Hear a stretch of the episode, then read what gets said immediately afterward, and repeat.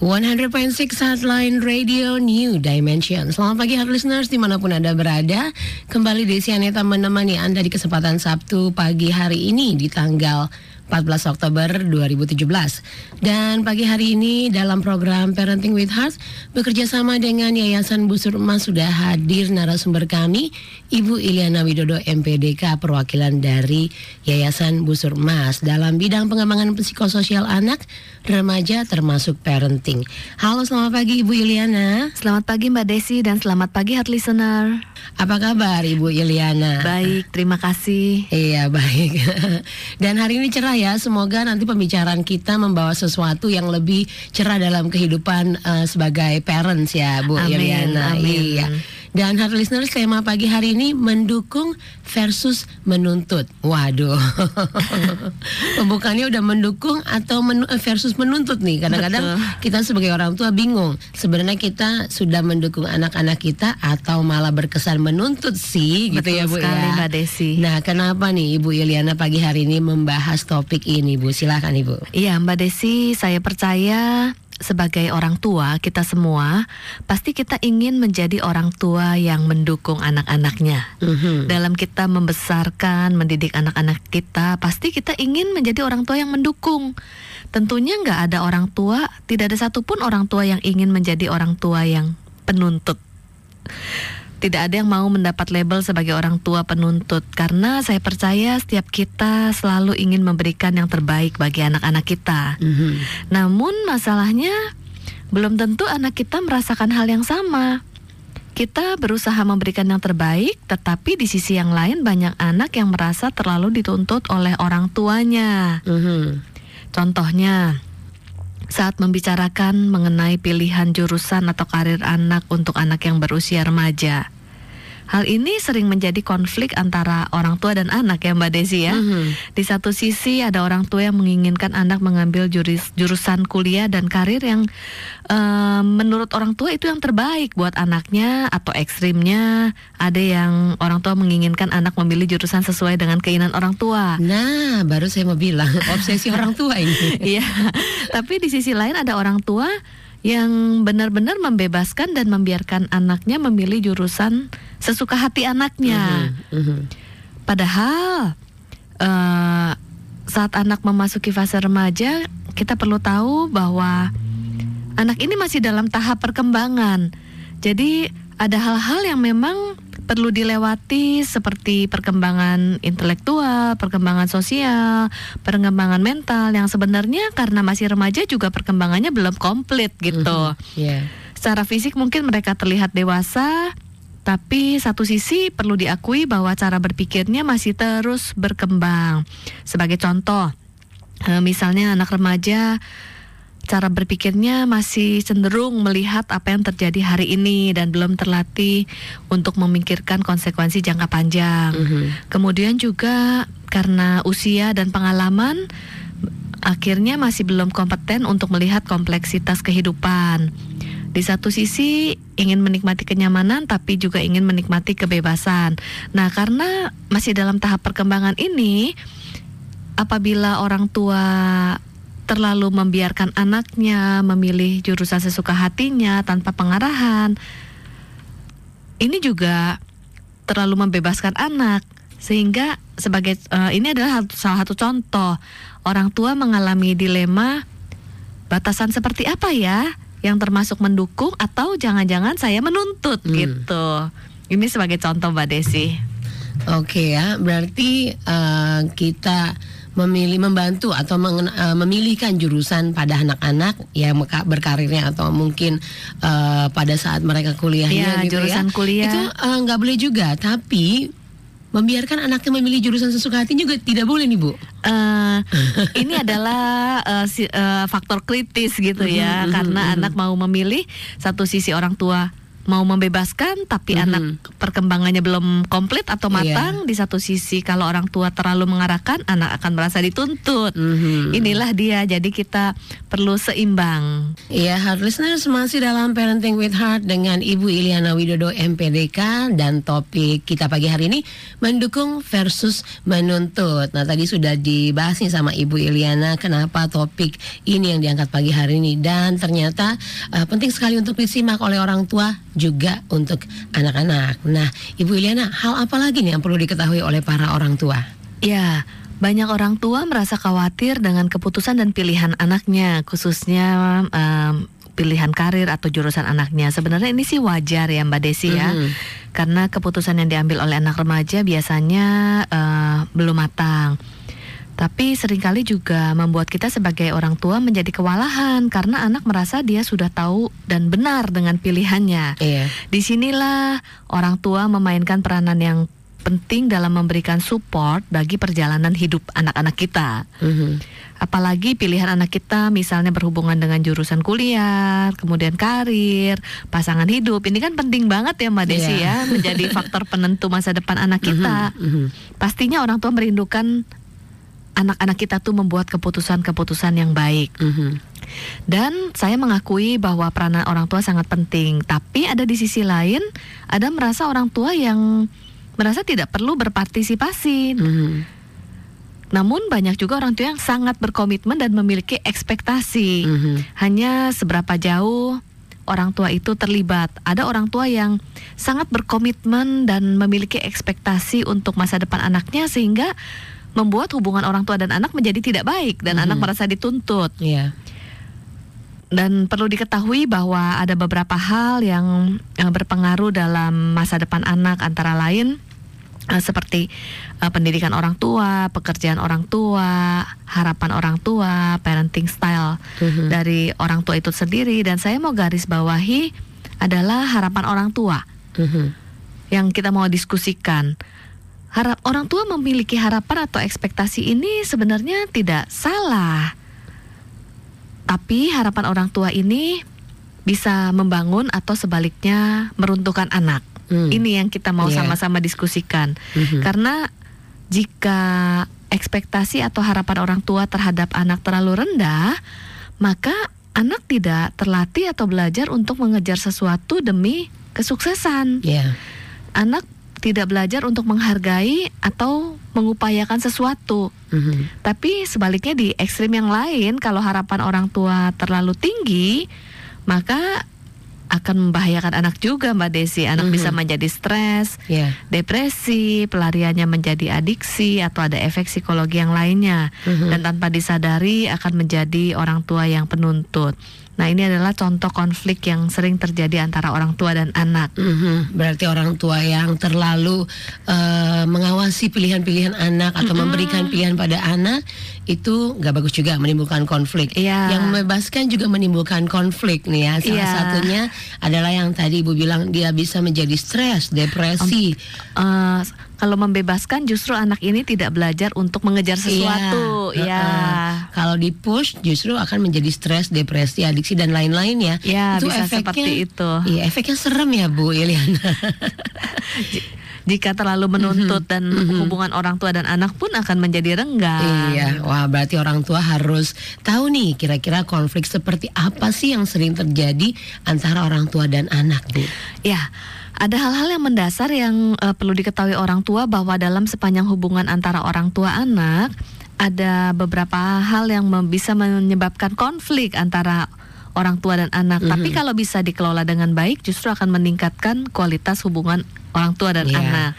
Antara lain, orang tua sering bingung nih, eh, bagaimana ya batasan antara membatasi versus membiarkan anak. Hmm. Problemnya kalau kita terlalu membiarkan anak, anak kita menjadi anak yang cenderung sesuka hati Mhm. dan mungkin akan liar. Tapi kalau kita terlalu membatasi akan bisa menji- menciutkan jiwa anak. Iya. Nah ini berbicara seberapa jauh kita berkata jangan dan tidak boleh, Mhm. tapi seberapa sering juga kita memperbolehkan anak dan berkata nggak apa-apa, Mhm. silakan. Eh, misalnya ada orang tua yang sangat banyak aturan, banyak larangan, Tapi ada orang tua yang serba membolehkan, memberikan kebebasan menentukan apa yang ingin ia pelajari, apa Mhm. yang ingin anak putuskan.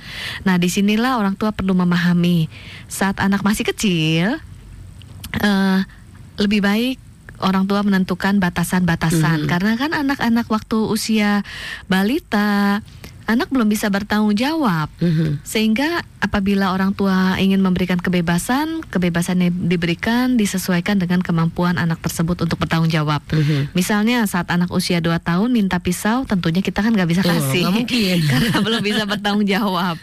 Saat anak belum bisa memiliki self regulation, misalnya belum bisa duduk dengan baik, belum bisa mendengarkan dengan baik, belum bisa belajar mandiri, tentunya perlu kita dampingi. Iya. Saat anak belum mengerti arah hidupnya, tentunya kita memberikan nilai-nilai hidup. Mhm. Saat anak eh, menyimpang, tentunya kita perlu disiplin. Mhm. Tapi di satu sisi, pada saat anak memasuki usia remaja, anak ini kan berkembang dari sisi kognitifnya juga ya Mbak Desi Iya. ya. Berarti karena anak kita kognitifnya berkembang, berarti anak-anak ingin berdiskusi. Mhm. Karena dia semakin pandai, tentunya dia ingin semakin berdiskusi. Iya.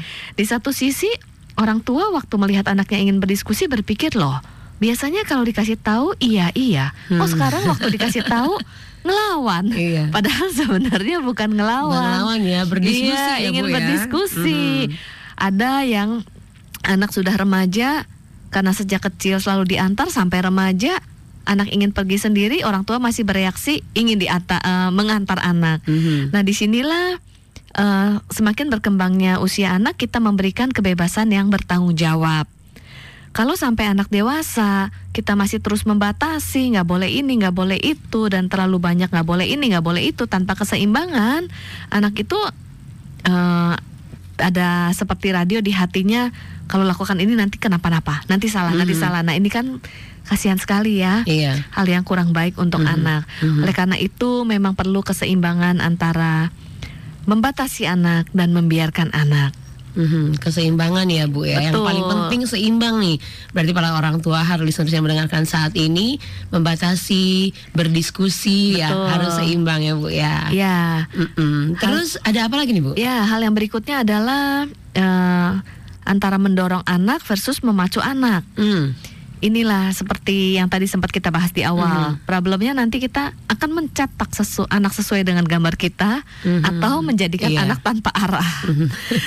Apalagi di saat ini kita hidup di generasi yang benar-benar menekankan prestasi. Iya. nggak pernah puas dengan kata yang baik, harus Mhm. excellent. Iya, terbaik gitu ya. Bu, Ya, ya. Mhm. tanpa disadari tuntutan juga lebih tinggi. Iya. Nah, seberapa jauh kita memaksa anak, seberapa jauh kita mendorong anak untuk mencapai target nih. Mhm.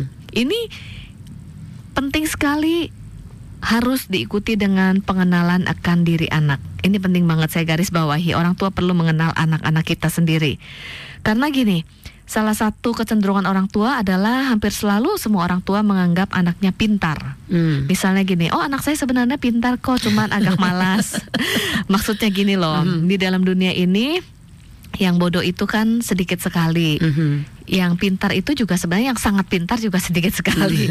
Dan sebenarnya yang normal itu adalah rata-rata. Mhm. Jadi sebenarnya kebanyakan anak kita adalah rata-rata. Mhm. Yang sehingga kalau kebanyakan rata-rata justru kitalah yang harus mengenali anak-anak kita.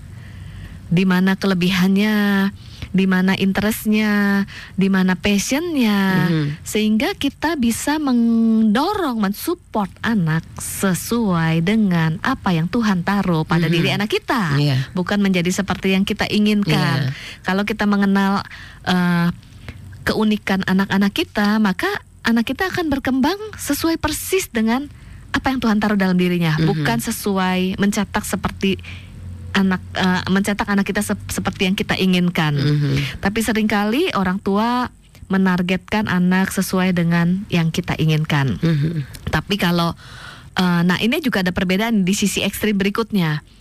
Anak zaman sekarang katanya sih dibandingkan anak zaman dulu, kalau anak zaman dulu karena orang tua lebih mengontrol, Mhm. anak zaman dulu itu sejak kecil sudah tahu nih punya arah hidup.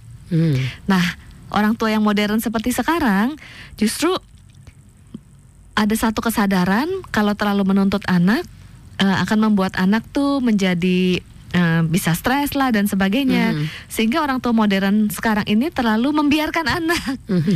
memilih memilih eh, apa namanya apa yang dia mau. Mhm, mhm. Kemudian anak jangan diarahkan apa saja juga kamu kira-kira bisa apa, kamu pilih saja masuk Mhm. bidang yang kamu suka. Mhm. Tapi anak tidak diberi arahan dan tidak di- di- dibantu untuk mengenali keunikan dirinya. Mhm. Nah ini sisi ekstrim yang eh, di sisi yang lain seperti ini Mbak Mhm. Mbak Desi. Jadi inilah yang perlu orang tua ketahui antara mendorong anak atau memacu anak. Mhm. Berarti harus bisa dibedakan ya, mendorong atau memacu nih ya, Iya. Bu Iliana ya. Karena kalau kebanyakan sekarang, eh, kalau mereka bilang kids zaman now nih ya, Iya. anak-anak zaman sekarang, itu biasanya memang eh, mereka merasa lebih tahu ya dari Iya. dari siapa pun tentang apa yang akan mereka lakukan ya Bu ya. Mm-mm. Jadi karena ketergantungan ini ada, ada hubungannya dengan ketergantungan gadget nih. Jadi segala sesuatu yang mereka ingin ketahui, mereka hanya tinggal ketik saja. Betul, Itu yang membuat betul. mereka merasa keputusan apa pun yang mereka ambil untuk uh, masa depan mereka itu sudah benar nih Bu ya. Betul. Jadi orang tua ini benar-benar harus hati-hati nih ya. Mem- uh, bagaimana yang termasuk membatasi versus membiarkan anak atau mendorong versus memacu anak. Ada apa lagi nih Bu Iliana? Iya. Eh, satu lagi adalah yang sering dialami oleh orang tua dan anak. Orang tua nih mengalami dilema Mhm. antara menguasai anak versus membebaskan anak. Menguasai ya. Iya. Eh, di satu sisi kalau kita terlalu menguasai anak akan menimbulkan anak anak mem- tanpa jati diri, Mhm. membentuk anak tanpa jati diri. Tapi di sisi yang lain kalau kita terlalu membebaskan anak, anak akan bertumbuh menjadi anak yang egois. Bagaimana nih ya batasannya? Jadi orang tua yang menguasai adalah orang tua yang eh, selalu mengatur-ngatur anak Mhm. tidak memberikan ruang untuk kreati- eh, mengembangkan kreativitas anak dalam hal yang sederhana aja contohnya. Misalnya mau memilih mainan harus dipilih, Hmm. mau berpakaian harus dipilih oleh orang tua. Mhm. Kemudian kalau misalnya mau ambil keputusan harus orang tua yang mengambil keputusan. Sebenarnya yang terpenting adalah kita menolong anak. Mengapa harus memilih ini? Mengapa jangan memilih itu? Mhm. Kalau orang tua mau memberikan arahan, berikan alasan di balik itu. Ya. Mengapa kita mengarahkan untuk memilih A? Alasannya apa? Mhm. Untuk jangka panjangnya apa? Di sini anak akan belajar. Jadi kalau terlalu membebaskan, kebalikannya, anak boleh pilih apa aja, lakukan apa aja.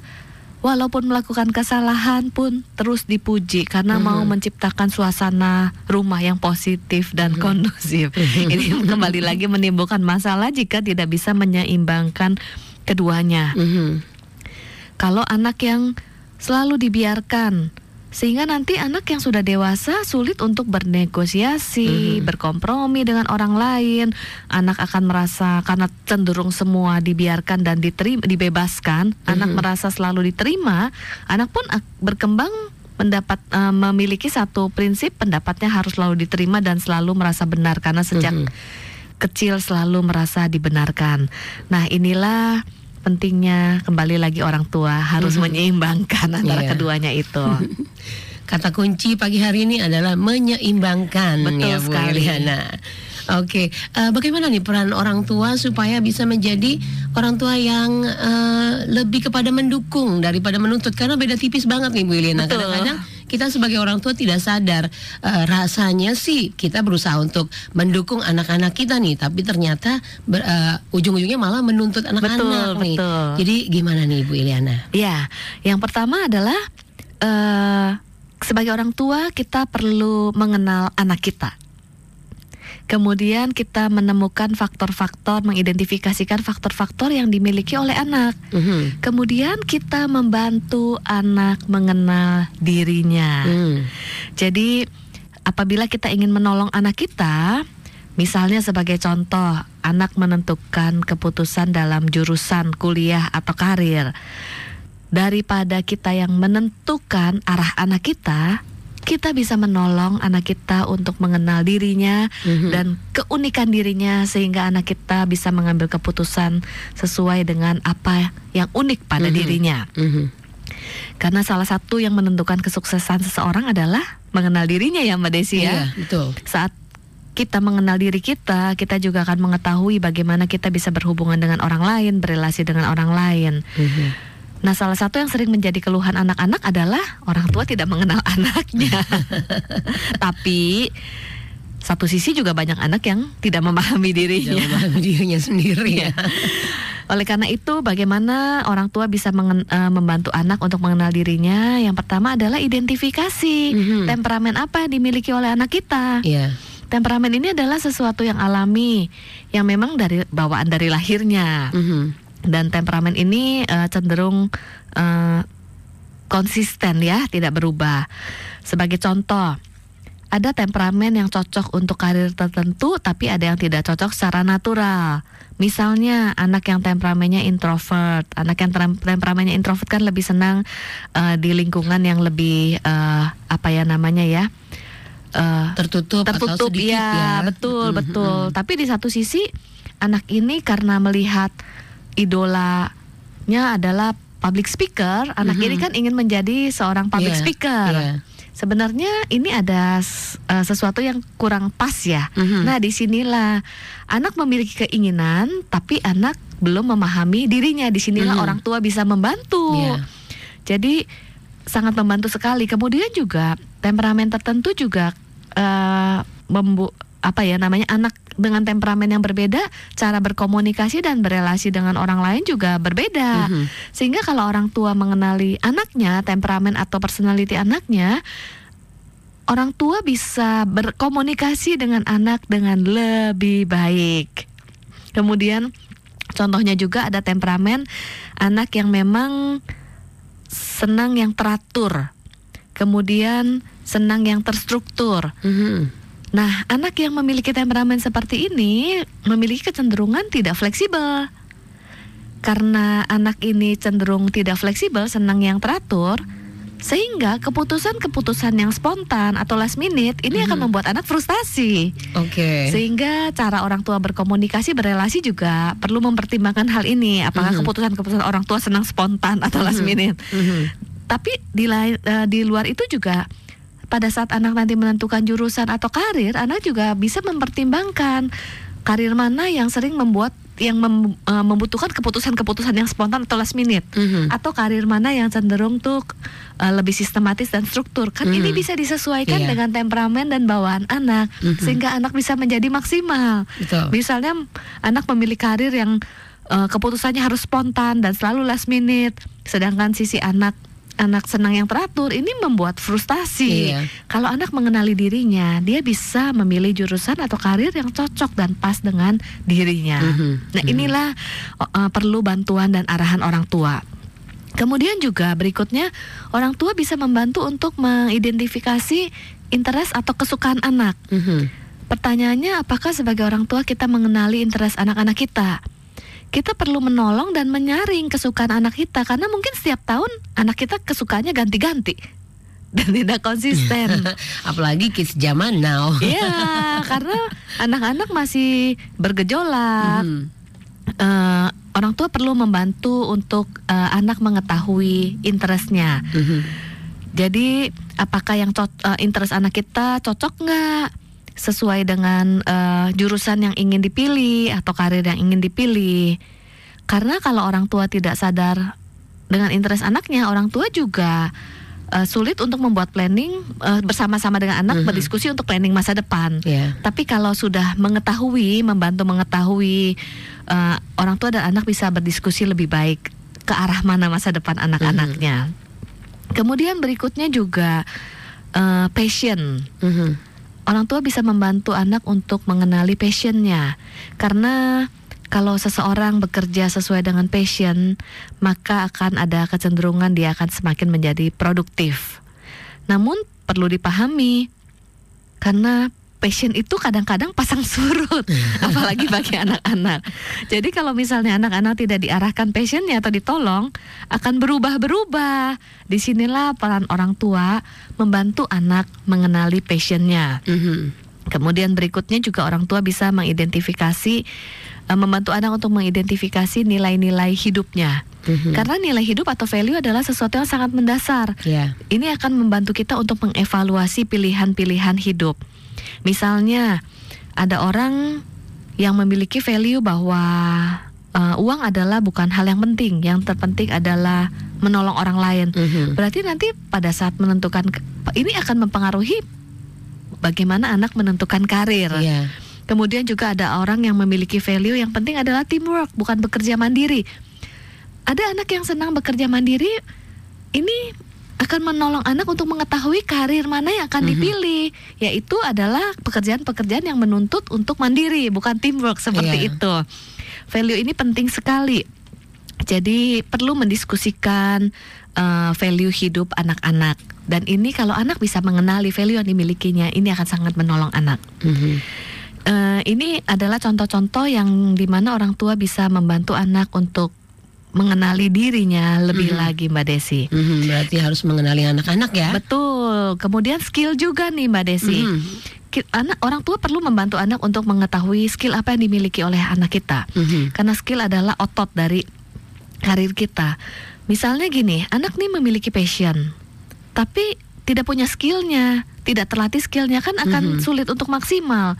Banyak anak berpikir yang penting adalah keinginan, yang penting adalah passion, yang penting adalah cita-cita. Mhm. Tapi anak lupa bahwa passion harus disertai dengan skill. Mhm. Oleh karena itu orang tua juga perlu mengetahui skill anaknya, Eh, mengizinkan anak untuk mencoba mengembangkan skill mana yang bisa, mana yang maksimal, menemukan apa yang bisa dilakukan anak, apa yang bisa dilakukan dengan maksimal, apa yang perlu dilatih, cocok nggak nih dengan passionnya, kesukaannya, dengan temperamennya juga seperti Yeah. itu. Dan tentunya anak ini untuk menemukan dengan sendirinya akan lebih baik jika dibantu bersama dengan dengan orang tua. Mhm. Nah, tadi kalau orang tua sudah harus bisa mengidentifikasikan faktor-faktor seperti temperamen atau kepribadian anak, Betul, kesukaan, betul. value nilai Betul. hidupnya dan juga passion serta skill yang dimiliki Betul anak. sekali. Apalagi nih peran orang tua, Bu Iliana. Ya, yang berikutnya adalah orang tua perlu mempersiapkan karakter anak. Hmm.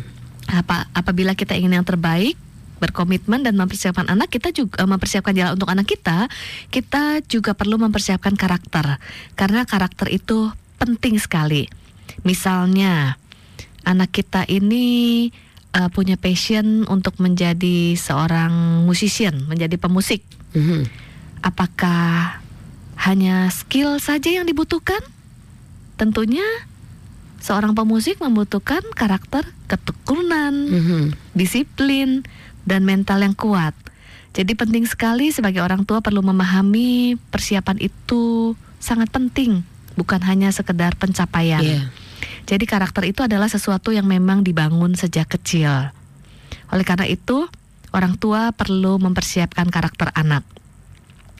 Kemudian yang berikutnya, apalagi yang bisa dilakukan oleh orang tua untuk menjadi orang tua yang mendukung anak bukan menuntut, Mhm. yaitu orang tua perlu memperhatikan interaksi dalam keluarga.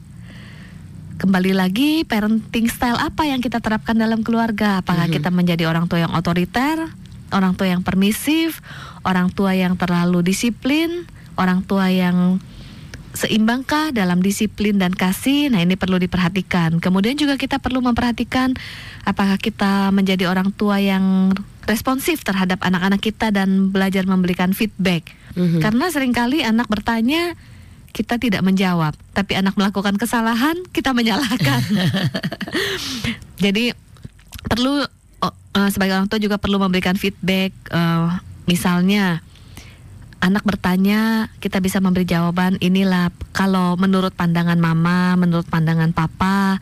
Eh, seperti ini Mhm. atau menurut pandangan mama dan papa kamu tuh lebih uh, skillful di bagian ini bagaimana pendapat kamu kalau kamu mau memilih ini nggak apa-apa Mhm. tapi realitasnya seperti ini bagaimana pendapat kamu jadi orang tua Iya. memberikan feedback Iya. ya responsif untuk memberikan feedback dan berdiskusi dengan anak nah bagaimana Mhm. berinteraksi berbeda dengan mengarahkan tanpa komunikasi dan diskusi Mhm. Eh, dengan kita mengajak anak berdiskusi sehingga anak juga dibantu untuk berpikir Mhm. dalam mengambil keputusan. Mhm. Mhm. Yang berikutnya adalah eh, orang tua perlu belajar menjadi coach buat anak-anak kita. Hmm. Menjadi coach ini bukan sekedar memberikan nasihat, Mhm. tapi menolong anak untuk mengeksplorasi dirinya. Karena sering kali orang tua lebih lebih ini ya kasih nasihat, Iya. ngoceh atau cerewet. Nah, sebenarnya saya paham anak itu nah, sebagai orang tua kita memberi nasihat tujuannya itu adalah baik. Mhm, Tapi mhm. dari sisi anak pada saat mendengar orang tua memberikan nasihat, nasihat, nasihat, jadi anak merasa dituntut. Mhm. Oleh karena itu alangkah baiknya kita melakukan coaching dengan lebih banyak bertanya, berdiskusi, iya. menjadi pendengar yang baik. Kemudian kita membimbing tapi bukan eh, apa ya membimbing bukan mengontrol dan Mhm. kita pun eh, available kapan saja anak kita membutuhkan kita untuk berdiskusi. Mhm. Begitu Mbak Desi. Kemud- kemudian hal berikutnya yang bisa dilakukan oleh orang tua adalah kita bisa membantu anak kita untuk membangun daya juang. Mhm. Nah, ini penting sekali. Karena gini, eh, untuk membangun daya juang anak-anak kita, sebagai orang tua kita perlu memberi ruang untuk anak-anak kita pada saat anak-anak kita mengalami kegagalan. Mhm. Karena dalam hidup ini kita pasti akan mengalami kegagalan, betul? Iya. Dan yang terpenting adalah pada saat kita mengalami kegagalan, apakah kita bisa bangkit lagi? Iya. Nah, inilah yang kita perlu izinkan kepada anak kita, Mhm. memberi ruang pada saat anak gagal atau melakukan kesalahan, anak itu butuh rasa aman. Mhm. Sehingga pada saat anak mencoba sesuatu lalu melakukan kesalahan, anak mencoba sesuatu lalu gagal, apakah anak dimarahin oleh orang tua atau orang tua memberikan ruang Mhm. pada saat gagal, orang tua mensupport dan menanamkan nilai bahwa dalam hidup ini, kalaupun gagal, ini adalah sebenarnya sukses yang tertunda. Iya. Kamu bisa mencoba lagi, sehingga anak tidak takut mencoba. Mhm, mhm. Pada saat anak gagal pun tahu bahwa Iya. anak pun tetap diterima oleh orang tuanya, Mhm. sehingga pada saat mengalami kegagalan ini adalah kesempatan yang baik untuk pembelajaran antara orang tua dan anak. Kita bisa mengambil teaching moment antara orang tua dan anak Mhm. dan orang tua bisa memberikan support daripada koreksi pada saat anak mengalami kegagalan. Ini ini yang dimaksud adalah orang tua yang mengempower anak-anak kita. Mhm, iya, oke hard listeners itulah tadi apa yang bisa anda lakukan sebagai orang tua ya Ibu Betul, Iliana ya. Eh, saya persilakan Ibu Iliana untuk memberikan kesimpulan dan memberikan informasi ke mana hard listeners bisa berinteraksi langsung dengan Ibu Iliana. Silakan. Kesimpulannya adalah jadikan anak kita fokus yang terutama, bukan berfokus pada kesuksesannya. Sukses itu penting, tapi yang terpenting adalah anak kita sendiri. Mhm, Pertumbuhan dan perkembangan jiwa anak kita, pertumbuhan spiritual, pertumbuhan sosial, pertumbuhan karakter. Jika ini dibangun, maka kesuksesan akan mengikuti. Contohnya, kalau anak kita depresi, bagaimana jika anak kita menjadi dokter yang depresi? Bukan yang mengobati ya. Betul. Mhm, mhm. Anak kita menjadi pengacara, tapi bagaimana jadinya kalau misalnya menjadi pengacara yang depresi? Mhm. Sehingga sebagai orang tua kita perlu terus-menerus membangun koneksi dan dialog dengan anak kita, bukan sekedar bertanya sudah bikin PR atau belum, nilainya Iya. berapa di sekolah. Tapi perlu mengusahakan waktu yang rutin untuk membangun koneksi dengan anak. Kalau kita memilih koneksi dengan anak, kita bisa mempengaruhi anak kita, influence. Kalau tidak ada koneksi akan sulit. Nah, ada kesempatan orang tua untuk mengeksplorasi supaya bisa mengidentifikasikan kekuatan dan keunikan apa yang pada anak uh, ada pada anak kita Mhm. saat kita mengeksplorasi dan lebih mengenal anak kita. Sebenarnya proses itu juga adalah proses membangun relasi yang lebih dalam dengan anak kita. Mhm, Iya, iya Ibu Iliana ke mana hard listeners bisa menghubungi Ibu Iliana? Uh, bisa di nomor telepon 0815 911 4151. Oke, terima kasih Ibu Iliana Widodo untuk waktunya pagi hari ini dan juga informasi yang berguna bagi kami semua. Terima kasih juga Mbak Desi dan hard listener. Selamat pagi semuanya. Oke, hard listeners, itulah uh, tadi obrolan kami dengan Ibu Iliana Widodo tentang bagaimana mendukung anak-anak kita bukannya menuntut. Semoga informasi yang kami berikan pada Anda pagi hari ini berguna untuk menjadikan kita semua orang menjadi orang tua yang lebih baik dalam mendidik anak-anak kita meraih masa depan mereka. Seperti yang dikatakan oleh Frederick Douglass, it is easier to build strong children than to repair broken men. Lebih mudah membentuk anak-anak yang kuat daripada memperbaiki pribadi yang lemah. Desi Anita undur, happy weekend.